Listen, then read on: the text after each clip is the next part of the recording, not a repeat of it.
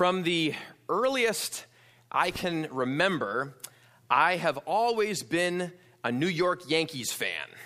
I know that's dangerous to say here in Southern California among Dodgers fans and Angels fans, but, but just hear me out. You know, even when I was born in Wisconsin, when I turned two years old, I got a Yankee shirt for my birthday um, from my, my dad. Uh, I grew up collecting Yankees baseball cards as a kid, and, and when our family moved from uh, Wisconsin to New York when I was 10, then it was amazing because then I was actually in the midst of Yankee fans, and I was actually even able to go to a couple of, of Yankee games at Yankee Stadium when I was a little older. And so, why was it that I loved the Yankees? Why is it that I loved the Yankees? Well, a big part of it was because of that guy right there next to me, my dad. Uh, my dad was a huge Yankees fan. He grew up as a Yankees fan because his dad was a big Yankees fan. And, and so it was sort of passed down within our family uh, to root for the New York Yankees. And most of the relatives on my dad's side were big Yankee fans. So that helped me, encourage me in that too. So when Rochelle and I got married, we made a deal that I would root for the USC Trojans if she would root for the Yankees. Um, and we, we, we, I was rooting for the, for the Trojans yesterday. It was a hard, that was a hard loss yesterday, but, but, uh, but, but she's embraced that. And so when we had our first child, you better believe it. I was going to raise my children to be Yankees fans as well. And so our oldest son, Lucas, when on his one year old birthday, um, the theme of his birthday was baseball. And so that meant that, guess what? Me and Rochelle and little Lucas, we were all wearing our Yankees gear at his first year uh, birthday party. We actually brought him to a Yankees game when he was just a couple months old. Um, so, so I even upped up, up my dad, you know, from, from there. And, and uh, it's pretty amazing that even though we've been living here in Pasadena for almost two years, it has, it has stayed strong with my kids, all three of them. They are, they are Yankees fans through and through. And it brings me such joy. It makes me so proud, you know, as, as, a, as their father. Well, the reason I'm talking about this whole thing about, about Yankees is that, is that I want to use this as sort of an illustration for something that, you know, similar but much more significant dynamic when it comes to our lives as Christians. Because I think that for most of us who, who believe in Jesus, we can probably think of people in our lives who encouraged us to believe, who, who brought that to us, brought us into that faith, and, and helped us grow as followers of Jesus, similar to my dad and his relatives kind of wanting to raise me as, as a Yankees fan. And I should note that my dad and his relatives, they wanted me to love Jesus way more than the Yankees. Okay, so just to, just to put that out there. Um, but part of our growth as Christians, too, is that we are called to help others learn to love Jesus and help them grow in their faith, too, just like I'm trying to do with my kids. Again, Yankees, yes, but more so, Jesus, right, in, in their lives as well. You know, this, this whole concept of, of sort of growing from those who have come before us and then passing that along to others, it's, it's part of this fifth and final purpose of our church um, as we're concluding this sermon series that I've been preaching over the last uh, several weeks called The Purpose of the Church. Um, and what we've been doing is looking at, at sort of these five key purposes that our church affirms here at Immanuel purposes of why we gather, why we are the church. And we looked first at those first two purposes of, of worship. Why do we exist? We, worship, we exist to worship God. Why do we exist? We exist to pray, to, to communicate with God in prayer. Those two purposes are all about our relationship with God. Then the third purpose we looked at was fellowship. That part of our purpose is for each other, too, to grow as, as, as a community, to grow in fellowship one, with one another. And then last week we looked at that fourth purpose of evangelism. That part of our purpose as a church is to bring the good news of Jesus beyond our church to others who, who don't know him yet. And so today we're finishing with our fifth purpose purpose number five, which is discipleship. Discipleship. Um, and discipleship is all about growing as a disciple or a follower of Jesus. And so, a, a key purpose of the church is to help us grow as disciples, but also that we as the church are to help others grow as disciples as well in their lives. That especially those who, who come to faith in Jesus, like we talked about last week through evangelism, that that's not the end, but it's the beginning of a process of growing to know Jesus more, to follow Jesus in our lives through this process of discipleship. So, the passage of scripture that we're going to focus on today is 2 Timothy uh, chapter 1, verses 3 through 14, which is on page 842 in the Pew Bibles, if you'd like to follow along there. Um, and what we're going to see in this passage in, in 2 Timothy is that it gives us actually an example of discipleship in the life of Timothy. It's that for Second Timothy is a letter that the apostle Paul wrote to Timothy. It's a personal letter that he wrote. And we're going to see kind of in the way that Paul talks to Timothy in this passage that it gives us some insight into what discipleship looks like as we as we see Paul writing here to Timothy. So Second Timothy chapter 1 beginning with verse 3. Paul writes this to Timothy. He says, "I thank God whom I serve, as my forefathers did, with a clear conscience, as night and day I constantly remember you in my prayers. Recalling your tears, I long to see you, so that I may be filled with joy. I have been reminded of your sincere faith, which first lived in your grandmother Lois and in your mother Eunice, and I am persuaded now lives in you also. For this reason, I remind you to fan into flame the gift of God which is in you through the laying on of my hands. For God did not give us a spirit of timidity, but a spirit of power, of love, and of self discipline. So do not be ashamed to testify about our Lord or ashamed of me, his prisoner, but join me in suffering for the gospel by the power of God, who has saved us and called us to a holy life not because of anything we have done, but because of his own purpose and grace. This grace was given us in Christ Jesus before the beginning of time, but it has now been revealed through the appearing of our Savior, Christ Jesus, who has destroyed death and has brought life and immortality to light through the gospel.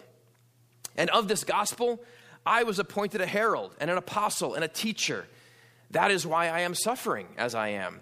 Yet I am not ashamed, because I know whom I have believed, and am convinced that he is able to guard what I have entrusted to him for that day. What you heard from me, keep as the pattern of sound teaching, with faith and love in Christ Jesus.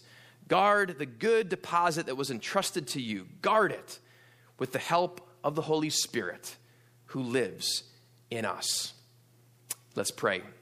Lord, we thank you for your word. We thank you for this, uh, this letter that Paul wrote to Timothy that, that, that uh, we get to, to benefit from, Lord, as we hear your word proclaimed to us through the words of Paul. And, and so we pray that you would give us ears to hear your word today and shape us through it, Lord, to disciple us today of what it means to be disciples of yours and how you're calling us to, to be, come alongside of others, Lord, to help them grow as well. So teach us, um, open our ears, open our hearts to receive from you today now. In Jesus' name, amen.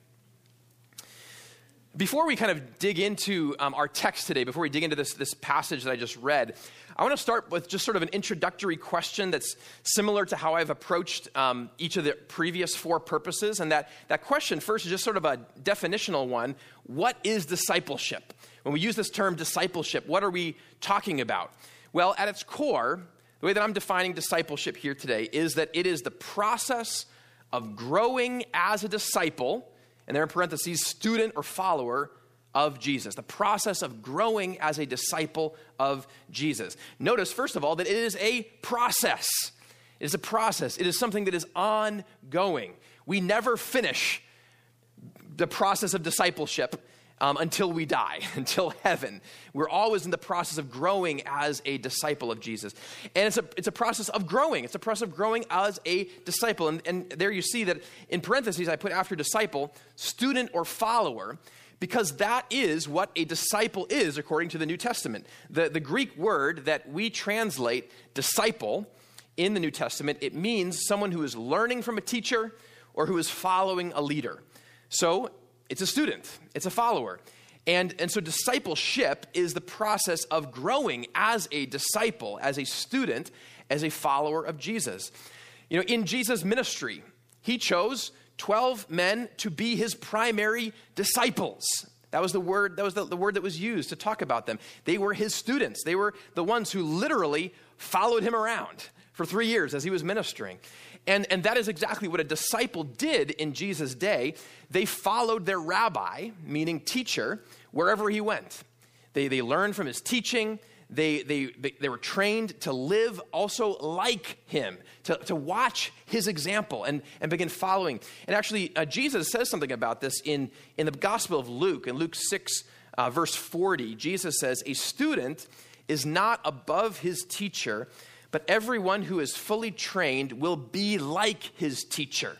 So Jesus kind of gives a definition there of, of, what, of what this whole discipleship is. As, as, a, as a student is following their teacher, they're, part of it is that they're, they're becoming like their teacher. And that's what Jesus' disciples were, that as they were following him and learning from him, they were also becoming like him. In, uh, in Japan, there's actually a tradition for how someone learns the art of pottery. That, that when, a, when a master potter takes on an apprentice, the apprentice actually moves into the house of the master potter and lives with their family for several years. And so they actually have to do everything the way that the master wants it done. Not just the learning of pottery, but actually every part of their lives that the master is teaching them through every element as they're living life together with this master potter. And that's kind of what it was like for Jesus' disciples, that, that, as, they, that, that as they walked with him, they were living life with him and they were being shaped by his teaching and shaped by his example. So, what about us today? Well, when you trust in Jesus Christ for salvation, receiving that good news that we talked about last week with that purpose of evangelism, guess what? You become a disciple of Jesus. You become a disciple. And the rest of your life is about growing as a disciple learning from Jesus, following him as he leads you, and becoming more like him. But of course, Jesus isn't walking around in the flesh here on earth anymore like he was with those original disciples. So, discipleship for us is going to look a little different than what it was for the original disciples. But here's the thing the same thing was true for Timothy who Paul was writing that letter to, right? Timothy wasn't walking around as one of those 12 disciples with Jesus. So discipleship for Timothy is probably a lot more similar to what it is for us, right? Who are having to learn not from walking with Jesus in the flesh here like the 12 disciples. But so gonna, as we look at what Paul says to Timothy in the passage that I read, it's going to help us understand how discipleship happened for him and what that can teach us about discipleship for us. And that's important if discipleship is one of our five main purposes, right? We want to understand what that looks like in our day to day lives. So let's move on to that, the next question, which is how does discipleship happen? How does this process of, of growing as a disciple of Jesus, how does it happen? Well, as we're gonna as we are gonna see in our text, discipleship happens in relationship with other believers and based on God's word. So there's two components there, right? It happens in relationship with other believers, and it's all based on God's word. It's, that's where it's rooted, rooted in. Um, in verse 5, Paul says this to Timothy. He says, I have been reminded of your sincere faith, which first lived in your grandmother Lois and in your mother Eunice, and I am persuaded now lives in you also. So Paul says that, that Timothy's mother and grandmother had a sincere faith. And Timothy now has that same sincere faith. So the implication here is that Lois and Eunice taught Timothy and nurtured his faith in Jesus, right? That the faith that they had, they passed along to their son and grandson. In, in other words, Timothy's early discipleship happened in relationship with his mother and his grandmother, who were also believers. You see, those first disciples, the, the 12 guys who were walking around with Jesus, right, while he was here on earth, they taught others what they had learned. They began to help others grow as disciples of Jesus from what Jesus had taught them. And then those people began to teach others what they had learned from those original disciples, and on and on and on. And so here we, we have Timothy, who is learning from his mother, his grandmother, who heard the good news about Jesus and heard about this. But here's the other thing that those, some of those disciples also wrote down what Jesus said and what he did and how he lived, right? And so we get to benefit now 2,000 years later from those original disciples from the word, the literal words of Jesus that are written down in the Gospels, in Matthew, Mark, Luke, and John. And so we can read directly what Jesus said to his disciples, what he said to those around him, how he lived his life, the example that he gave. And those four gospels, guess where they are? They are in God's word. They are God's word to us. And so as we are growing in discipleship with other people, where does that discipleship happen? It happens as we study God's word, as we are shaped through uh, God's word, the Bible. Um, later in, in this letter, Paul says to Timothy, he says that from infancy you have known the Holy Scriptures, which are able to make you wise for salvation through faith in Christ Jesus. So Timothy's mother and grandmother, they taught Timothy, says, Paul says, from infancy. What did they teach him? They taught him from the Holy Scriptures. They have known the Holy Scriptures, that they taught him God's Word right? Here, Paul is talking primarily about the Old Testament scriptures at the time, because the New Testament was being written, right, at that time. But for us, too, today, we are given these holy scriptures, Old and New Testaments. And so, again, for, for Timothy, his early discipleship happened in relationship with his mother and grandmother, and it was rooted in God's word, in the Holy Scriptures. We saw that same dynamic actually in the passage that, that Dawn read earlier from Deuteronomy 6 way back in the Old Testament, right? That God, when he, when he gave the law to his people, he said, What are you going to do? Teach this to your children. That's right. Talk about it as you're walking. Talk about it as you're sitting at home. Talking about it when you rise and when you sleep. Right? Teach them to obey these commands that I am giving you. And so, back in the Old Testament, in ancient Israel, how did discipleship happen for them? It happened also in relationship with each other. It happened in being rooted in God's word. At the time, again, was the commands that God had given them. Now, some of us can probably relate to Timothy's experience of growing as a disciple in relationship with someone in our family. Um, I mentioned earlier that my dad was a big Yankees fan, right? Who wanted to pass along that love for the Yankees to his children. But, but as I said, the primary thing that both he and my mom wanted to pass on to us was a love for Jesus and, and a knowledge of God's love for us expressed in Jesus Christ. And, and so they, they, they were the ones that we were in relationship with, who were helping us grow as disciples. And what do they do? They taught us God's word. They, they, my mom would, would sit down with us every night and we would read Bible stories together and we'd pray together as a family. And my parents took us to church where we were able to learn from other believers, from some of the, from our Sunday school teachers, and and we, they wanted us to be shaped by God's word. They wanted to be shaped also by the other believers who were there, right? Not just them, but a community of believers. Now I know for, that for also for some of you, your parents did not raise you in the Christian faith. Right? That, that, that many of you came to believe in Jesus because you heard the gospel from someone else, someone who is not your parents or any family member. And your process of growing as a disciple of Jesus didn't happen from inside your family. Well, thankfully, discipleship doesn't depend on our biological family because we have been brought into a new family, the family of God. And so, discipleship for each and every one of us, regardless of our relationship with our parents or our, our families of origin, discipleship always happens in relationship with other believers. It always happens there. And so that is why one of our central purposes as a church is discipleship, because we as a family are wanting to come alongside each and every one of us to say, we want to growing as disciples together in the family of God. And you see this actually in, in Timothy's life too. It wasn't just his mother and grandmother who discipled him, who poured into him. His discipleship also happened in relationship with Paul and with Paul's traveling companions. Um, in verse 2 of, of this letter, Paul writes, To Timothy, my dear son. Timothy was not Paul's biological son, right? But, but, but he saw him as a spiritual son to him.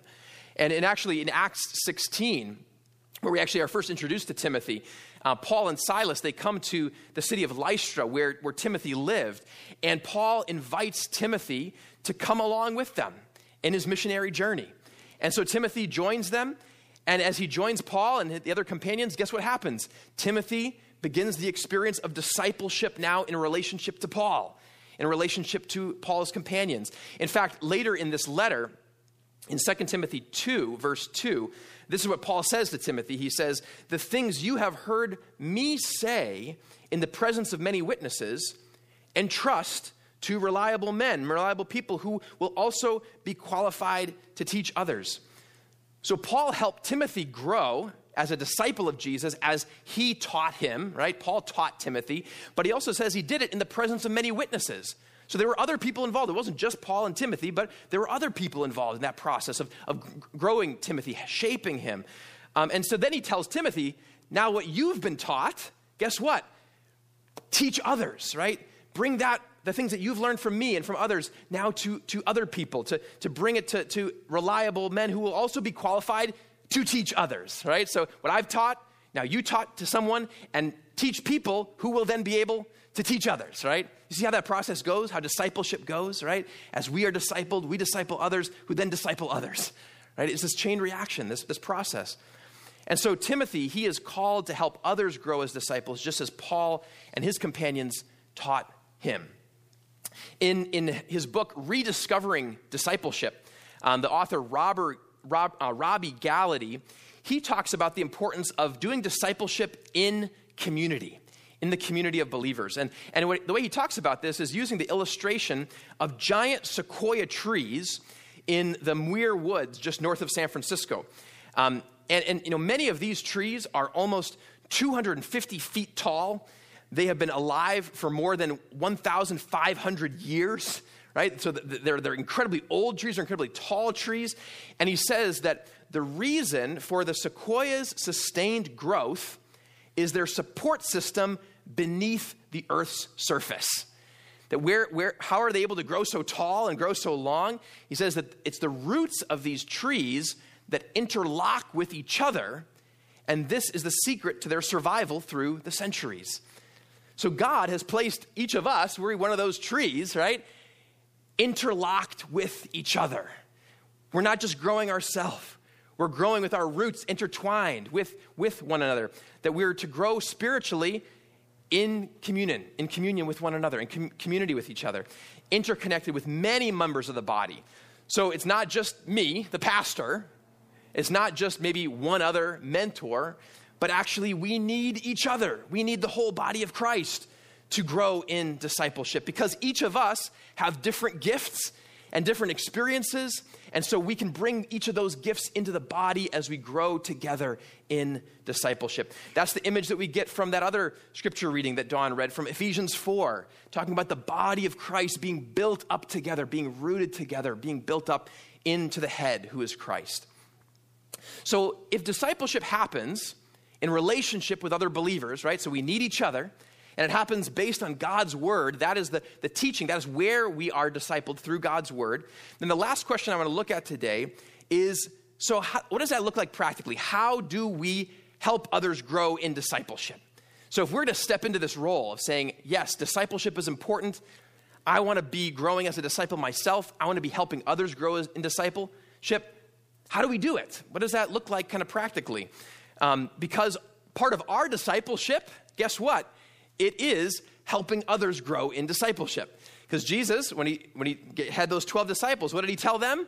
Go and make disciples. So part of their role as disciples is to make other disciples.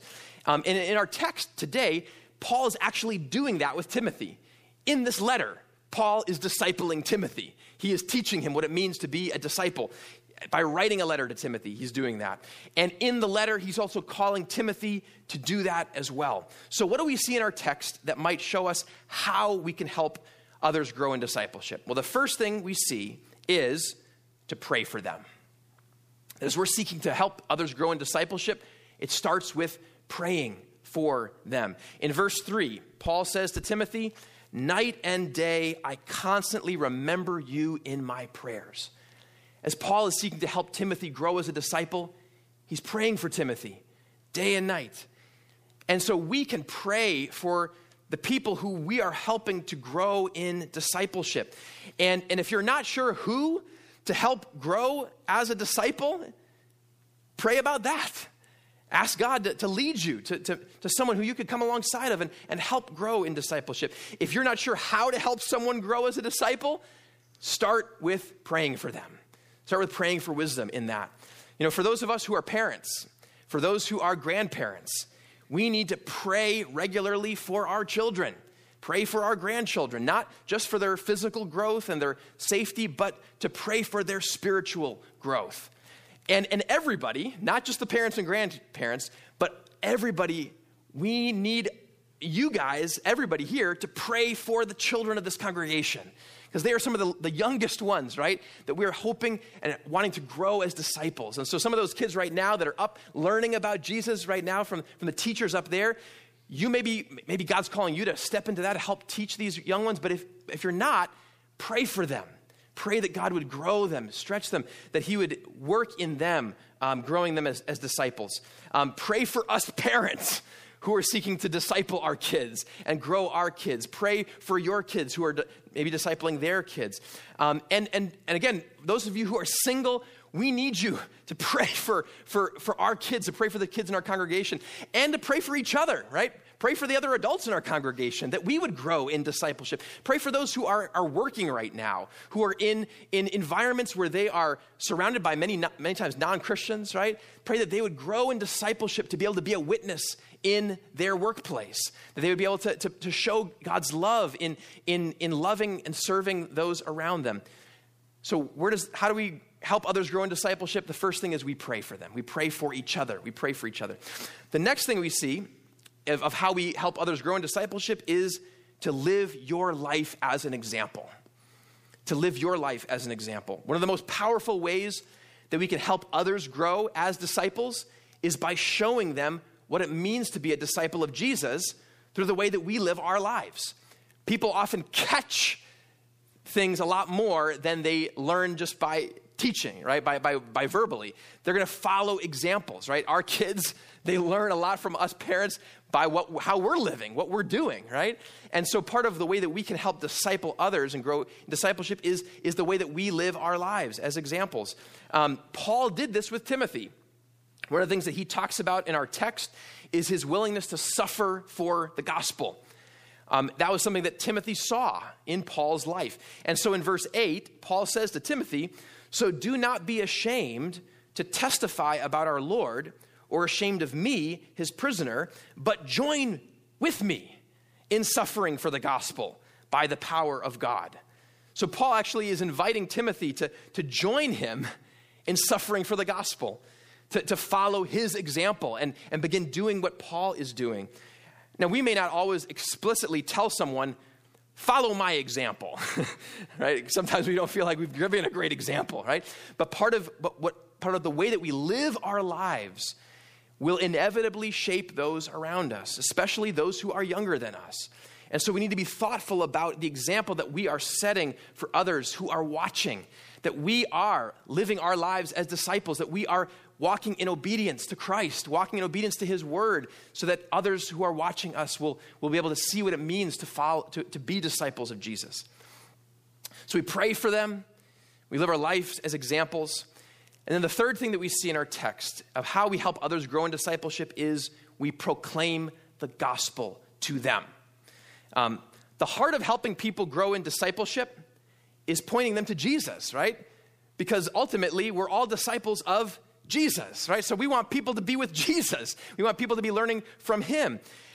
And the best way to do that is to talk about what Jesus has done for us, to talk about the gospel the good news of salvation that we talked about last week in connection with the purpose of evangelism.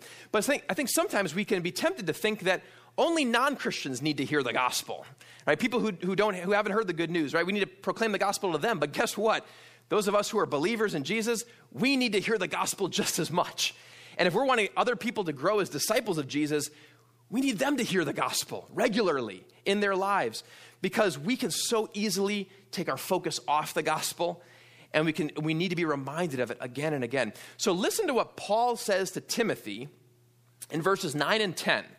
Remember, Timothy, he's a mature believer, he's a minister of the gospel, and yet Paul, in this letter, he reminds Timothy of the gospel for him still. So he says this in verse 9. He says, God has saved us and called us to a holy life, not because of anything we have done but because of his own purpose and grace. This grace was given us in Christ Jesus before the beginning of time. but it has now been revealed through the appearing of our Savior, Christ Jesus, who has destroyed death and has brought life and immortality to light through the gospel. What is Paul doing there with Timothy? He's proclaiming the gospel to him. He's telling him what Jesus has done for him, what Jesus has done for us. And he's reminding Timothy that his identity and his standing before God is not because of anything that he has done, but it is because of God's purpose and grace to him in Jesus Christ. I think one of the pitfalls we have to be very careful to avoid when we are seeking to grow as disciples and as we're helping others to grow as disciples as well is to begin thinking that God's view of us and his relationship to us is dependent upon how good of a job we're doing as disciples or how good of a job we're doing at helping others grow as disciples. It can be very easy to look at ourselves and think, man, I'm really failing at this whole discipleship thing. I'm not doing a good job of discipling my kids. I, I'm not intentionally helping anyone else grow as a disciple. I'm not praying enough. I'm not living my life as a, as a good example for others.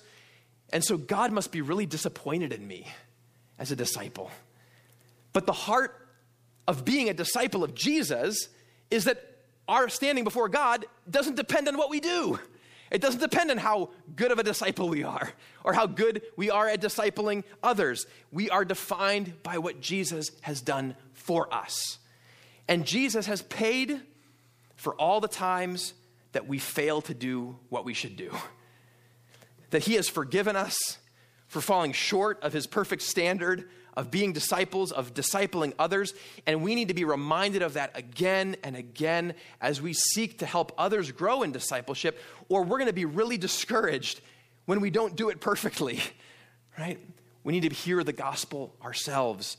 And this is the most important thing that we can pass on to the people that we are discipling that their value and that their standing before God does not depend on how good of a disciple they are or how good they are at making disciples either. That it rests on what Jesus has done for them. That God is pleased with them because they have been credited with Christ's righteousness and because their sins have been washed clean. So, proclaiming the gospel again and again to someone that we're helping to grow in discipleship, that is really the heart. That is the key of discipling someone is helping them to understand the gospel and the grace of God more and more in their lives, just as we receive it in our own lives. But then there's one last thing that Paul says here to Timothy, which flows out of proclaiming the gospel. As we proclaim the gospel, right, that God is pleased with you, not because of what you're doing, but because of what Christ has done for you, then it leads to this last part of helping others to grow, which is to encourage and exhort. To encourage and exhort. Because our value and standing before God doesn't depend on anything that we do, because it's secure in what Christ has done for us, we now get to live our lives for our Savior. We get to live our lives for Jesus as disciples of His. We get to obey Him, not to earn anything from Him but because we love him, because of what he's done for us, because he has saved us out of gratitude and out of worship for him. And so, part of what it means to help others grow as disciples is to encourage them and exhort them to do the same. Say, because Jesus loves you unconditionally, guess what? We get to follow our Jesus in discipleship. We get to obey him, not to earn anything, but out of freedom, because we want to please our Lord. And so Paul says this to Timothy in verse 6. He says, I remind you to fan into flame the gift of God, which is in you through the laying on of my hands. So Paul encourages Timothy to use those gifts that God has given him to serve the Lord, right? He's exhorting Timothy to do that. Um, in verse 9, again, Paul tells Timothy that God has called us to live a holy life that that is part of our response to the gospel is that we are to live a holy life a life set apart for jesus in obedience to him. We don't do it to earn god's favor but we do it in response to what christ has done for us. And so we encourage we exhort one another to do that. It's part of what it means to help others grow as disciples to help them see the implications of the gospel of what flows from the gospel. Because Jesus has saved us, this is how we live in response to what Jesus has done for us. Now, there is, is way more that I could say in this passage. As I was studying, I was like, man, there's, there's so much good in this and this, and, and but I'm, I'm running out of time today. So, what I want to encourage you to do is, is just to sit with two, two kind of questions. Um, very practical questions, very application oriented questions, as, as you catch this idea of what it means to, to be a disciple and to make other disciples. And the first question is Who is helping you to grow as a disciple of Jesus? Who's helping you to grow as a disciple of Jesus in your life? Is there someone who, and ideally more than one person, who's walking with you in your life and who's pointing you to Jesus and who's helping you to learn from God's word and who's praying for you regularly and who's proclaiming the gospel to you, who's reminding you of the gospel in your life and who's encouraging you and exhorting you. And, and if you don't have someone like that in your life, pray that God would lead you to someone or multiple people who would help you grow as a disciple. And, and here's the thing guess what, brothers and sisters? That's what we're about in this church, is to come alongside each other to do that. And so if you're looking for someone to do that, who in this room could walk with you in that? There are many people, I, I guarantee you, who would love to do that with you, to walk with you in growing as a disciple of Jesus, and to walk sometimes with each other as we grow together in discipleship with one another. And so that leads kind of that, that second question, which is who are you helping to grow as a disciple of Jesus? As, as you are learning what it means to be a disciple, who are you teaching? Who are you passing that along to? Is there someone, or, or, or, again, maybe multiple people that you're walking with, that you're, you're pointing to Jesus, that you're helping them learn from God's word, that you're praying for them, that you're proclaiming the gospel to them, that you're encouraging and exhorting them? And if there isn't anybody that you're doing that with right now, then pray that God would lead you to someone or multiple people that you could help grow as a disciple. Listen, none of us are going to have fully arrived at being a disciple before we help lead other people to be disciples, right? It is a process. As we're learning, as we're growing, we are then helping others grow as well. And so there is grace over all of this, right? But here's the thing you don't have to do it alone, we do it together. We do it as the body of Christ. I am so thankful that I am not the only one who is discipling my kids but that Amanda's doing it, and she's teaching the kids on Sunday. That many of you are praying for my kids, that, that, that Eddie is, is, is coming alongside of them and showing them how much that he, he sees them and loves them, right? My kids need the body of Christ. We need each other to walk in this together. And so, as we close this, this, this series, this whole series, we are the church, right? We're gathering in this building here but we are the church, the people who are gathered here. And God has some amazing purposes for us. He, he wants us to, to enter into these amazing purposes that He has given to us as the church to worship Him, to pray to Him, to have fellowship with each other, to share the good news through evangelism, and to walk in discipleship and help others walk in discipleship. And so here's the freedom we get to grow into these purposes together. None of us are experts.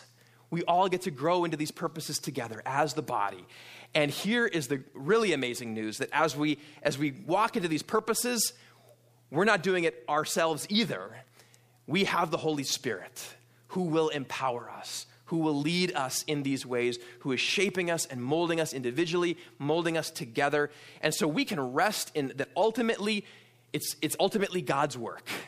He's the one that is working in us and through us, through the power of the Holy Spirit, to empower us into these purposes. So praise the Lord that He is the head of the church and that He is the one who is doing this work of knitting us together and molding us more and more into His purposes, that we get to live our lives for Him, who has given everything for us.